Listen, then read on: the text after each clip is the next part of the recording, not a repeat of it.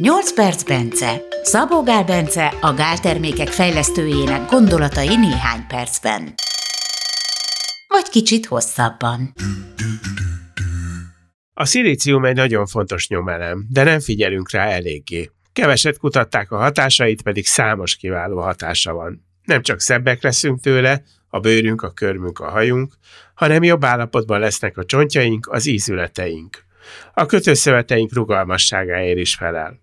Az Alzheimer-kór megelőzésében is szerepet játszik. Azért is jó a szilíciumról beszélni, mert azt olvastam, hogy a sörben sok van. És akkor az ember elmegy sörözni, akkor nem azt mondja a feleségének, hogy nem megyek a kocsmába a haverokkal, hanem azt, hogy megyek a szilícium raktárokat tölteni. Igen, ráadásul a sörben nem csak, hogy sok van, de a legjobban hasznosuló szilícium a sörben van.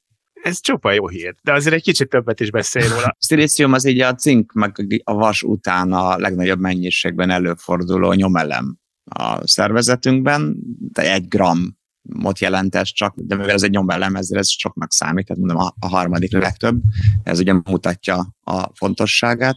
Igazából nincsen sok klinikai vizsgálat vele, tehát hogy nem egy nagyon kutatott dolog a szilícium, de azért elég sok mindent tudni róla. Például, hogy fontos szerepe van a kollagén és aminoglikánok szintézisében, tehát ami a csontozat, a bőr, a celluláris mátrix létrehozásában. Tehát gyakorlatilag a bőrnek, ízületeknek, csontnak leginkább ezeket érinti. Aztán van egy ilyen úgynevezett polihidroxiláz enzim, hogy ennek a működéséhez nagyon fontos, és ez nem csak a kollagént, hanem a kollagénen túl az elasztin szintézisét is fokozza. Az elasztin ugye kötőszövetek rugalmasságáért felelős szerkezeti fehérje. Tehát, ha az ember nem akarja, hogy lógjon a bőre, akkor jó a szilícium. Feltétlenül igen, ebben segít. Tehát, hogy mondom, ilyen vizsgálatot nem csináltak, hogy most milyen ránctalanító hatása van, vagy bizonyos dózisainak, de hát nem vizsgálták, és amit megtudni róla, ugye különböző állatvizsgálatokból, abból ez így következik, igen. Aztán ezen felül még így a körül, meg a haj növekedéséhez és egészségéhez is szükséges. Végül is, ahogyan a kollagén, ez is ugye bőr, haj, csont, ízületek. Ilyeneket tudunk, hogy a szilícium hiánya az mivel jár, csontfejlődési zavarokat, csontritkulás, törékenységet okoz, illetve a kardiovaszkuláris betegségeknek, tehát szívrendszeri betegségeknek és a érelmeszesedésnek fokozza a kockázatát, meg az Alzheimernek. Most az Alzheimernek feltétlenül azért fokozza a kockázatát amúgy, mert hogy segíti ürülni az alumíniumot. Pontosabban, hát ezt lehet általában olvasni, hogy segíti ürülni az alumíniumot. Persze ez igaz, de inkább arról van szó, hogy ha szilícium dúsa a vízünk, vagy a nap folyamán rendszeresen szed valaki mondjuk szilíciumot, néhány óráig marad utána magasan a szintje, tehát érdemes lehet naponta többször, de az a lényeg, hogy amikor magas a szilícium szintünk a szérumba, akkor az alumínium az kevésbé vevődik föl, tehát hogy nem épül be az alumínium, tehát inkább ez segíti. Tehát az jó kérdés, és erről én nem találtam olyat, ami azt mutatná, hogy egy meglévő magas alumínium szennyezettségi szintet, tehát ha valakiben már sok az alumínium, akkor a szilíciumnak a szedése az segítené azt gyorsan lecsökkenteni.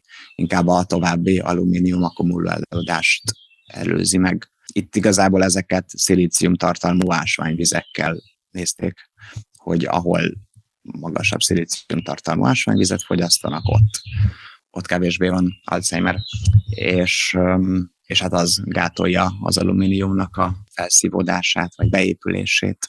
Aztán vannak ilyen megfigyelések, és tudjuk, hogy például Kínában és Indiában 5-10-szeres a szilíciumfogyasztás, jóval alacsonyabb a csonttöréseknek a gyakorisága, mint általában a világon, és ezt a 5-10-szeres mennyiségű szilícium bevitelüknek tulajdonítják.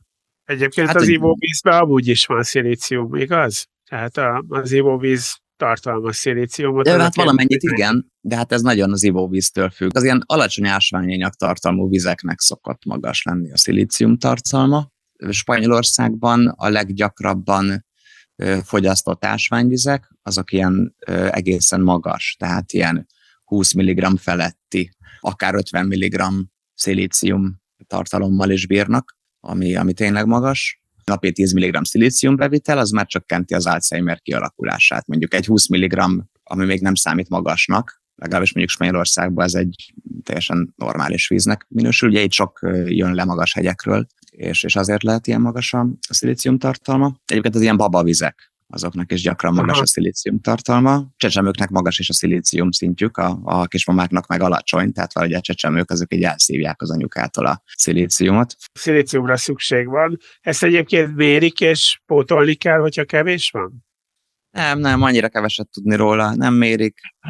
Hát lehet egyébként mérni a szérumból a szilíciumot, de ez nem rutin része, meg így nem is szokták mérni a szilícium szérum szintet, de amúgy mérhető. Felszívódások, meg hogy ugye milyen formái vannak, meg ugye milyen ételekben van, és hogy egyáltalán mennyit érdemes ugye belőle szedni.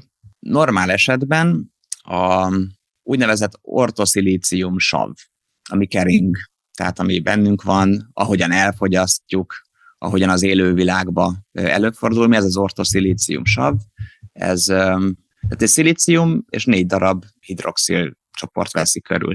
A lényeg, hogy ez a legegyszerűbb változata a szilíciumnak. Vízben, oldatban így van jelen. Azonban, hogyha 1/1000 fölé megy a koncentráció, akkor elkezd polimerizálódni, tehát egyre több szilícium kapcsolódik így össze, és ezt szokták hívni szilikátoknak. Tehát különböző szilikátok jönnek létre, és minél polimerizáltabb, tehát minél több egység kapcsolódik össze, annál nehezebben tud visszaoldódni ortozilícium savvá. Tehát ez a szilika, ezt hívják szilíciumdioxidnak. Ugye ezt nagyon sokat használják adalékanyagként is. Élelmiszerekben meggátolja, hogy nedvességet szívjon magába az étel, kapszulázás során is gyakran használják. A lényeg, hogy nagyon sok élelmiszerhez és étrendkiegészítőhöz keverik. De attól, hogy nem ezért keverik bele, attól még jó. Az biztosan állítható, hogy nem rossz, valamennyire jó is, de nagyon gyér a hasznosulása. Amit élelmiszerekhez kevernek, az általában szintetikus, tehát úgynevezett piroteknológiailag előállított, tehát égetéssel állítják elő. Hát erről megint csak ilyen állatvizsgálatok vannak, ahol csalánból vagy miből vonták ki, tehát valami növényből kinyerték a szilikát, a szilíciumdioxid, tehát szilikátok. Azt, hogy ez most milyen polimer, az egy kérdés, és hogy milyen a szerkezete. És az volt az érdekes, ott mondjuk a nano, mert a szilíciumdioxid vagy szilika, az a nano részecskék is vannak benne, és ugye ettől szoktak félni.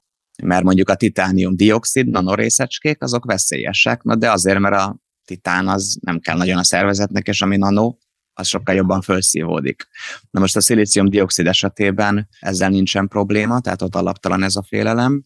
Ráadásul ott azt állapították meg ebben itt az állatokon, ugye hát itt ilyen óriási mennyiségű, ilyen vagy olyan szilika expozíciónak letették ki az állatokat.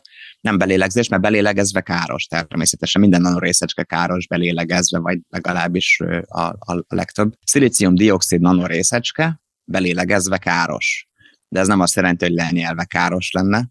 Na, a lényeg az az, hogy a növényi, tehát a természetesen előforduló szilika, természetesen előforduló szilíciumdioxid, az több nanorészecskét tartalmaz, mint a piroteknológiailag előállított, tehát szintetikusan előállított szilíciumdioxid.